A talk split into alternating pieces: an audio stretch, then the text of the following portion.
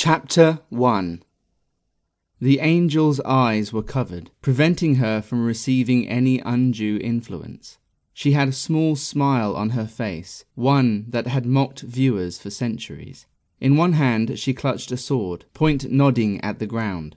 In the other she held the chain of a set of weighty scales aloft, high above her head. It was strong, confident, dominant. There was no escaping her wrath. No denying her vengeance. She would have final say. Someone had taken it upon themselves to decorate her dress with spray paint.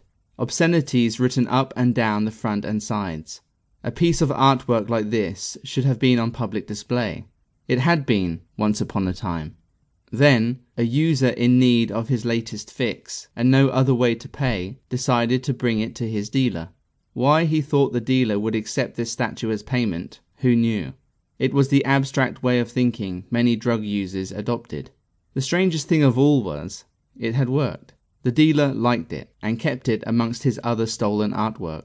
The angel's contemporaries included a marble warthog, a collection of metal golf clubs, and an empty fish tank with exquisite forest decoration. In the front room on either side of the sofa was a life size statue of Han Solo and an early incarnation of the Blob. Staring up at the two plastic figures lying prone on the sofa was a young couple. They had rubber laces wrapped around their arms, veins protruding. "Are you sure it's ready?" the user called Russell said. "I'm always sure," the dealer said, "though I'm not always right."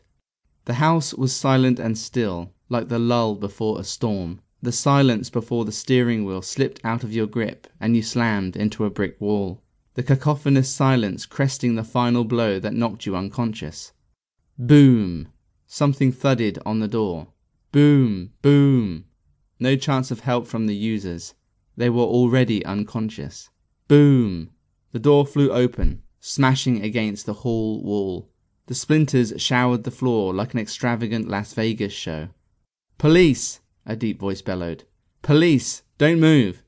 The dealer turned to look at the angel forever a harbinger of doom and hope. To his eyes her smile had broadened. Justice had come.